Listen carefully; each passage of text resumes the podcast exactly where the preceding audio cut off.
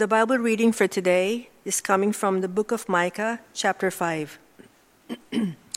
Marshal your troops, O city of troops, for a siege is laid against us. They will strike Israel's ruler on the cheek with a rod.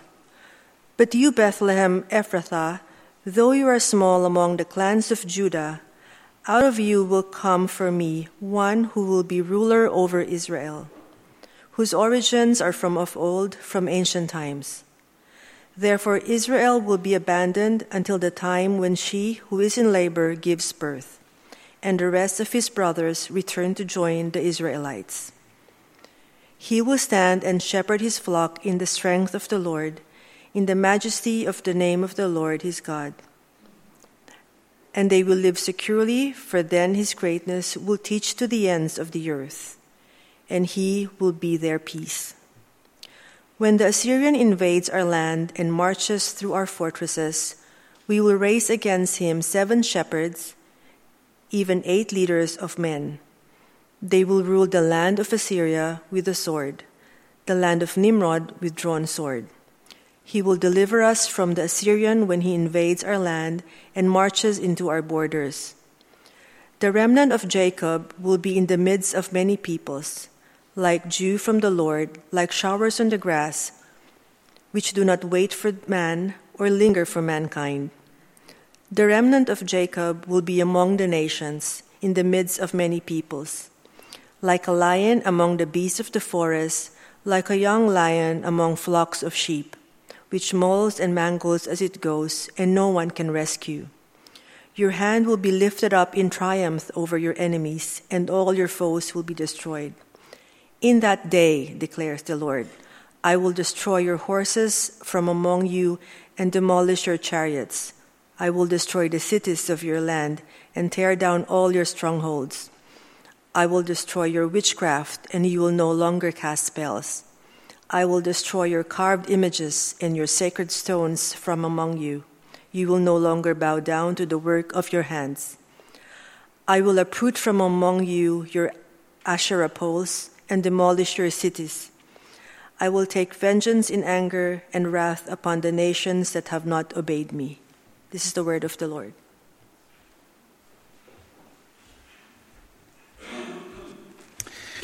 Thank you, Abby. Let us pray. Thank you, Lord, that you speak to us in your word. We pray that as we open now this passage from Micah, you would apply it your word to our lives by your Spirit, that we might be taught, encouraged, rebuked, corrected, trained in righteousness. We pray in Jesus' name. Amen. I thought I might do things a little differently this morning by starting at the end. The end of time, that is when all battles are done and all victories won, when this present evil age is over and there's no more death or mourning or crying or pain, for the old order of things has passed away. That's a wonderful promise, isn't it? The longer we live in this world, uh, the longer our hearts yearn for that final day so that's where I want to start this morning, on that final day when the heavens resound with the roar of a great multitude, worshipping the Lord together and proclaiming, as we read in Revelation, Amen. Praise and glory and wisdom and thanks and honour and power and strength be to our God for ever and ever. Amen. And if you can imagine the scene as it will unfold, there'll be that glorious praise, the choirs, the singing, the gathering of the people, and the shouts of the assembly are like lifting the roof off the heavens until suddenly there's a hush, for now all eyes are on you, on the bride of Christ. Here comes the bride, as it were, and she is so beautiful that you can scarcely believe it. The church is now clothed in the pure radiance of God without any stain or wrinkle or any other blemish. She has made herself ready, and she is holy and blameless, prepared as a bride for her husband. I want to I want you to picture that scene and see yourself in it this morning. This is the, a picture of the, the church of the redeemed, with people from every tribe and language and nation gathered and united in love for the Lord our God. Friends, if Jesus is your king, then this is your future. He'll be yours forever, and you'll be the apple of his eye, the bride of the Lamb. This is our future. And I want you to be excited by that future and look forward to it as we come now to treasure God's word before us today in Micah chapter 5. From the humbling of God's people in verse 1 to the restoration of the king in verse 4 to the gathering of a faithful remnant, and then the cleansing of their hearts and minds and souls. Everything is being done to prepare a people for the Lord, to prepare, as it were, the bride for her husband on that great day when God's glory is, is revealed. Then the kingdom will be restored, and God's people will live securely in the land. This is a Christmas promise, and we're being called to rejoice in it today. So I've got just two points to share with you. It's a very straightforward message today. Two points the promise and the provision. The promise and the provision. The promise is in verses 1 to 5a, and it's about God's promise of a king will be born in the town of Bethlehem and he will be our peace. So the promise is about the birth of a king. And then, secondly, the provision is about God's redeeming work in our lives, and it's ongoing. Not only must He save us from our enemies, but He must save us from ourselves. He must cleanse us, restore us, redeem us, wash us, heal us, to make us ready for that day when He will receive us into His loving arms. The provision is about the outworking of God's grace in our lives, and it's part of the Christmas promise that we're being invited to enjoy this morning. And so we come now to one of the most important sections in the book of Micah. It's the part where God tells us the exact location of the Messiah's birth some 700 years before it happened. Imagine that. 700 years before it happened, we have a prophecy that identifies the actual town or village where the Messiah will be born. And it goes on to give us some details of the Messiah's life and ministry too. So, for example, he will rule over Israel and the nations, and he will establish God's peace to the ends of the earth. Not only that, but it appears his origins are somewhat mysterious. So, literally in verse 2, his origins, we're told, are from days of eternity or from ancient times, from days of eternity. Who can this king be whose, whose origins are mysterious and from days of eternity? A man who is ageless in some way, perhaps even divine. Well, it has to be Jesus, doesn't it? But as we come to verse 1, we see that there is a call to arms, and there's a shocking announcement here in verse 1 because we're told the church will be besieged and this king will be treated with contempt. And so we read in verse 1 Marshal your troops, O city of troops, or literally, O daughter of troops, for a siege is laid against us. They will strike Israel's ruler on the cheek with a rod. Imagine if this was King Charles or Xi Jinping being struck on the cheek. It'd be World War III, wouldn't it? To be struck on the cheek is an ultimate insult. To be struck on the cheek with a rod suggests that some authority or power is striking the king. It represents a loss of face, and it's really quite outrageous. And the point is, this is not at all how you would expect the Messiah to be treated the one who is King of kings and Lord of lords, being struck on the cheek with a rod. But in verse 1, that's exactly what we're told will happen.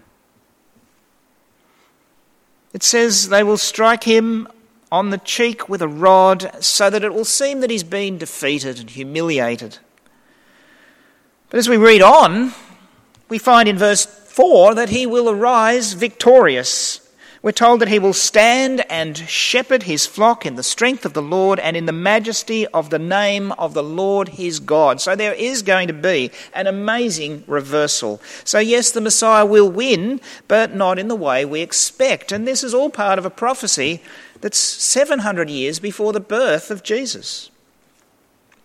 Well, in this regard, King Hezekiah, one of the kings in Micah's day, was a forerunner of Christ.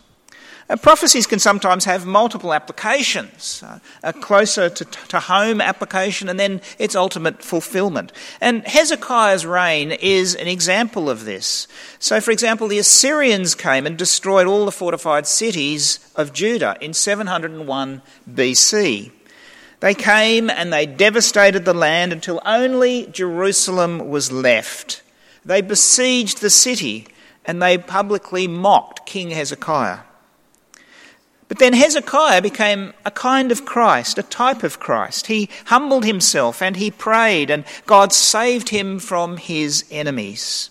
You could say it was almost a resurrection experience for his kingship and for Jerusalem and the people of God. Hezekiah was vindicated by God, and he went on to lead his people in a time of relative peace. So, this was a foreshadowing of the gospel in the time of Micah and the time of King Hezekiah.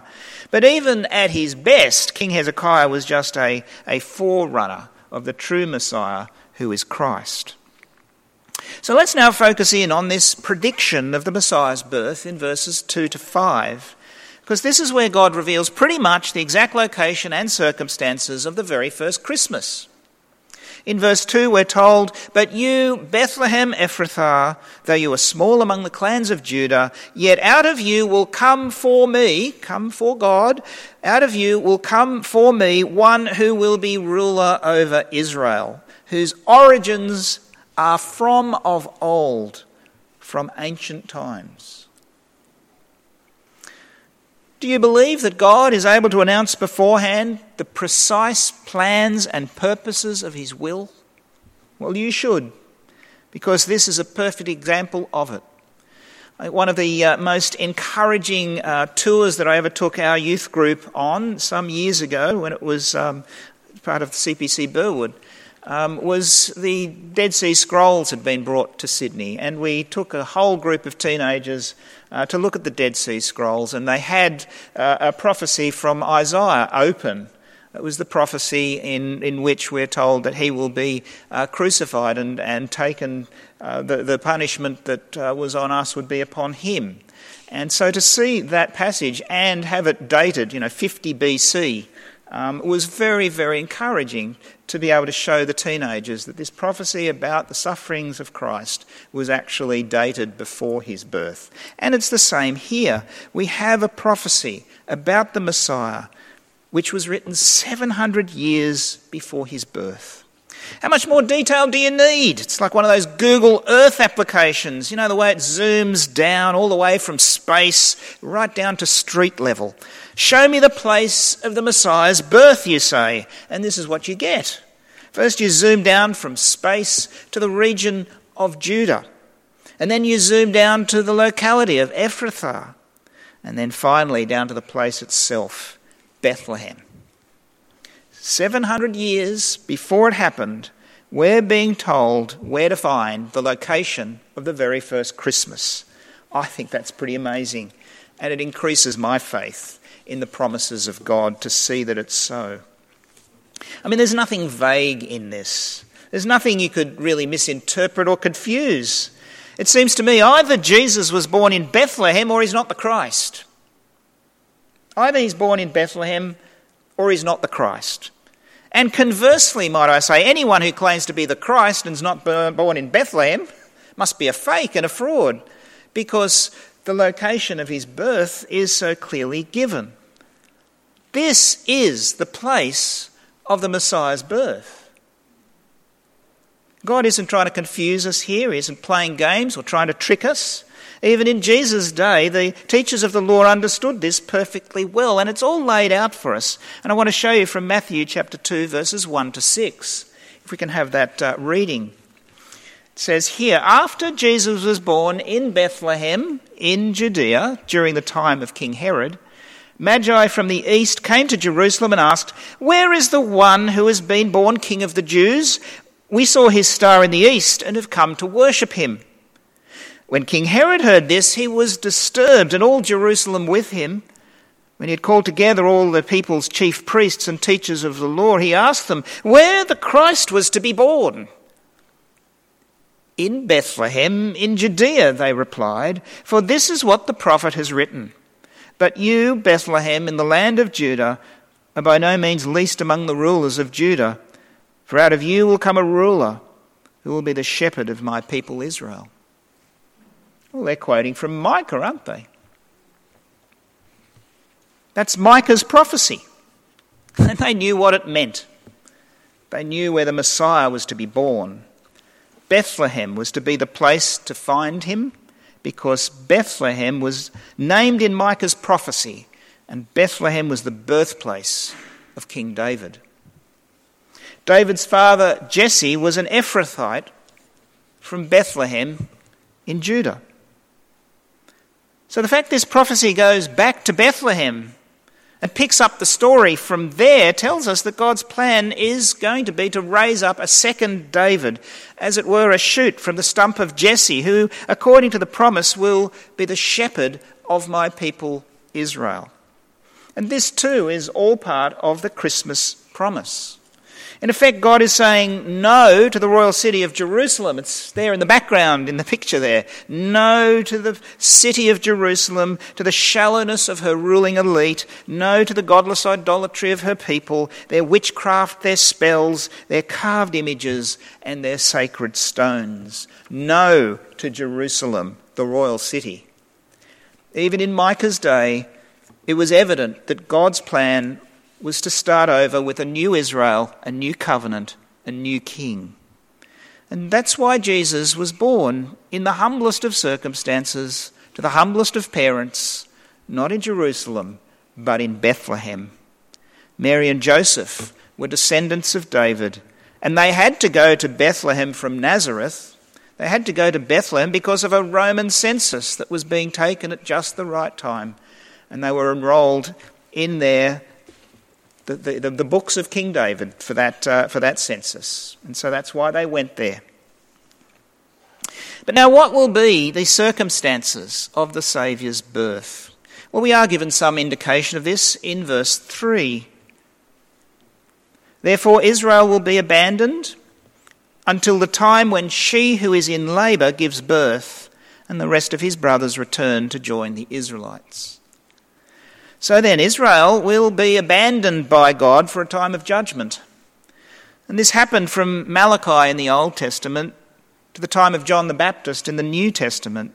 For over 400 years, there was no new prophecy in the land. There was a drought of God's word until John the Baptist then began to call people to a baptism of repentance for the forgiveness of sins.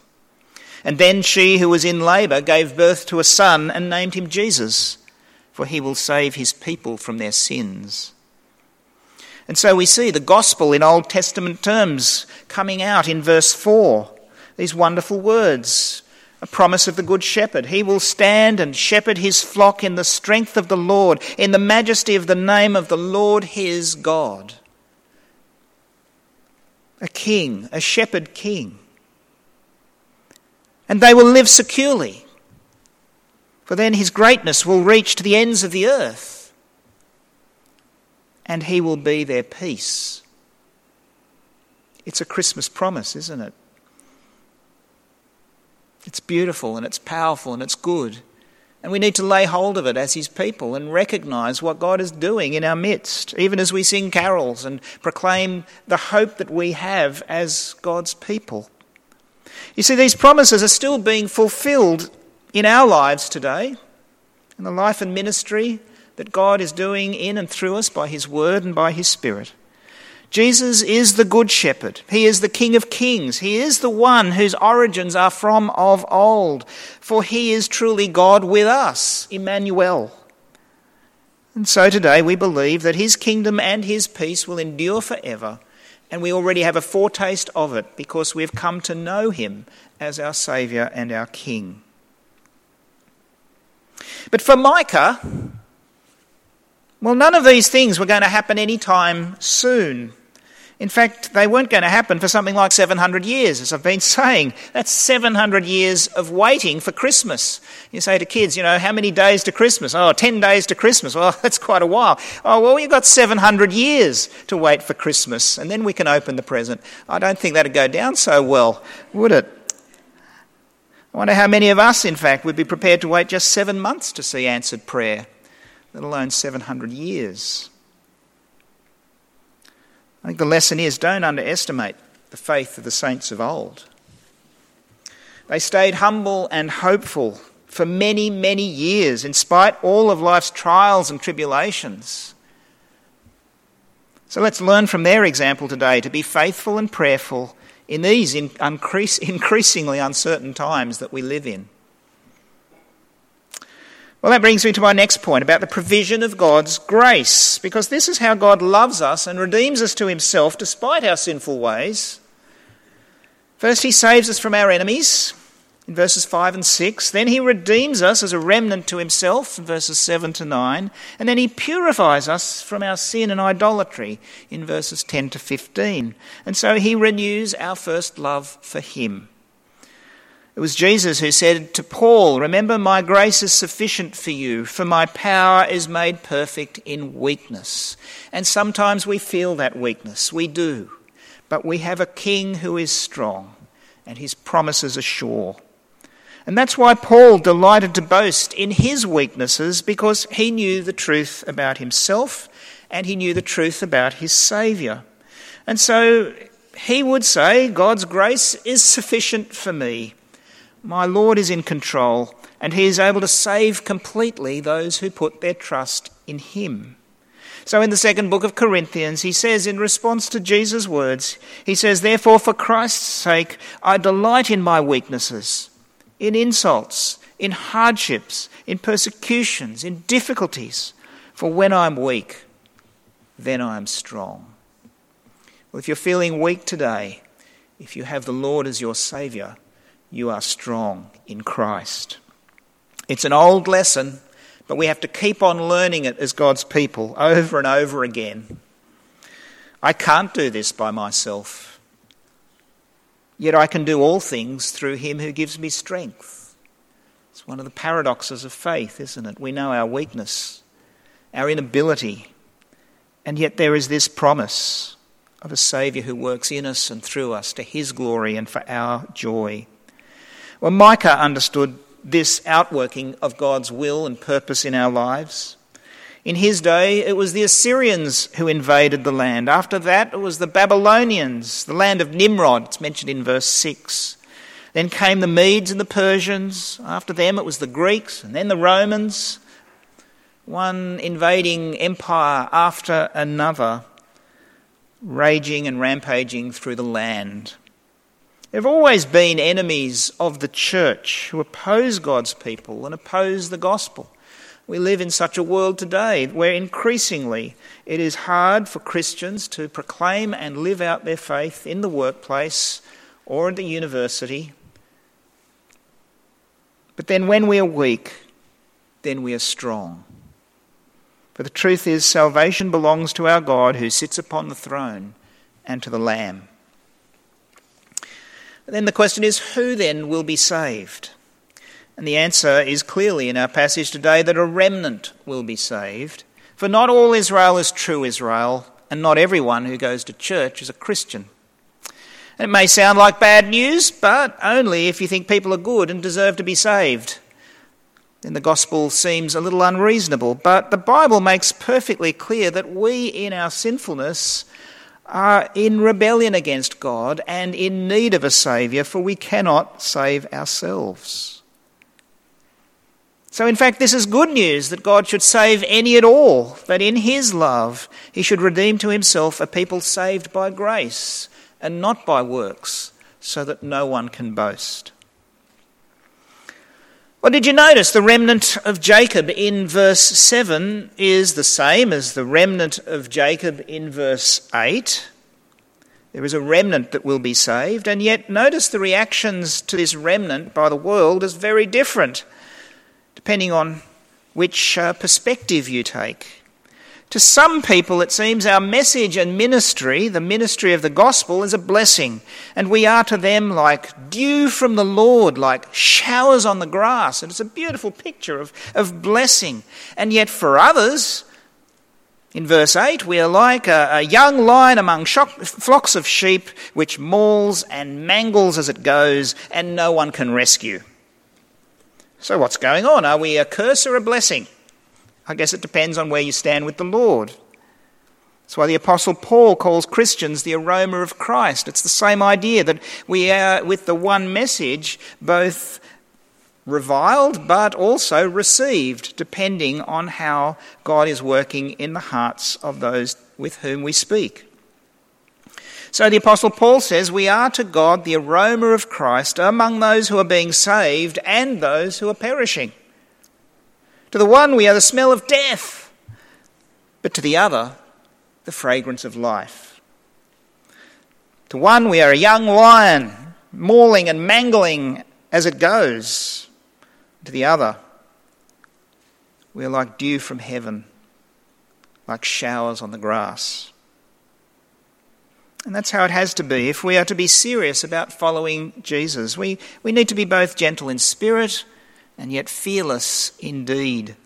We must be the aroma of Christ, both to those who are being saved and to those who are perishing. That means we mustn't be ashamed of the gospel, the hope of Christmas that we proclaim at this season. And let us remember too that Jesus is both the lion and the lamb. He is the lamb that lies down his life for us but he's also the lion of Judah. And as a lamb and a lion are symbols of our king, so we as his people must be both gentle and courageous if we're to be effective as ambassadors for Christ in a sinful and fallen world. For yes, we do have this hope in the Lord Jesus, which looks forward to the victory that Christ will bring on that great day in verse 9. It says, Your hand, and I think this is speaking of Jesus as Lord and as God. Your hand will be lifted up in triumph over your enemies, and all your foes will be destroyed. And then the celebrations will begin. As the angel says in Revelation, Blessed are those who are invited to the wedding supper of the Lamb. And he added these words of God. These are the true words of God. And so we come to the final part of God's provision of grace in the lives of his people, whereby he now purifies us from our sin and idolatry. Over and over again, God acts decisively to cut off or destroy the offending behaviour from the lives of his people. And so we read these words On that day, declares the Lord, I will destroy, or actually the word is cut off, and I've, so I've put that in there. I will cut off your horses from among you and demolish your chariots. I will cut off the cities of your land and tear down all your strongholds. I will cut off your witchcraft and you will no longer cast spells. I will cut off your carved images and your sacred stones from among you. You will no longer bow down to the work of your hands. I will uproot from among you your Asherah poles and demolish your cities. I will take vengeance and in anger and wrath upon the nations that have not obeyed me. Well, those are strong words, aren't they? I think Christmas is both it's a celebration, it's an invitation to come to know the Lord, but it's also a warning that if we reject this king, then we will find ourselves cut off.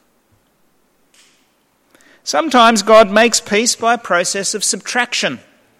He takes away the things you or I think we want the most, things that actually stand between you and Him. Perhaps you're chasing after money or success or love or power or popularity, whatever it is, when all of a sudden God cuts off your health or cuts off your career, or cuts off your family, or cuts off your pride, and exposes the folly of your prayerless, careless, self reliant ways. Our passage today also contains this warning that God will tear down the strongholds of your heart until nothing is left except Him. But turn to Him, and He will be your peace, as He promises in verse 5. Then you will no longer bow down to the work of your hands, but you will worship Him only as your Lord and your God. And so we come back to where we first began on that great day, where a numberless multitude of God's people will be gathered around the heavenly throne, and the bride of Christ will step forward adorned in garments of righteousness and praise, and the joy of God's people will overflow for Bethlehem and the bride when the promise of Christmas is fulfilled, and we will dwell with our King securely in the land forever and ever. I didn't realize when I put this preaching roster together that in the providence of God, Micah chapter 5 would be the passage we look at in the week before Christmas. But isn't, isn't it just a perfect passage to prepare us for next Sunday when we do celebrate the arrival of our King and Saviour?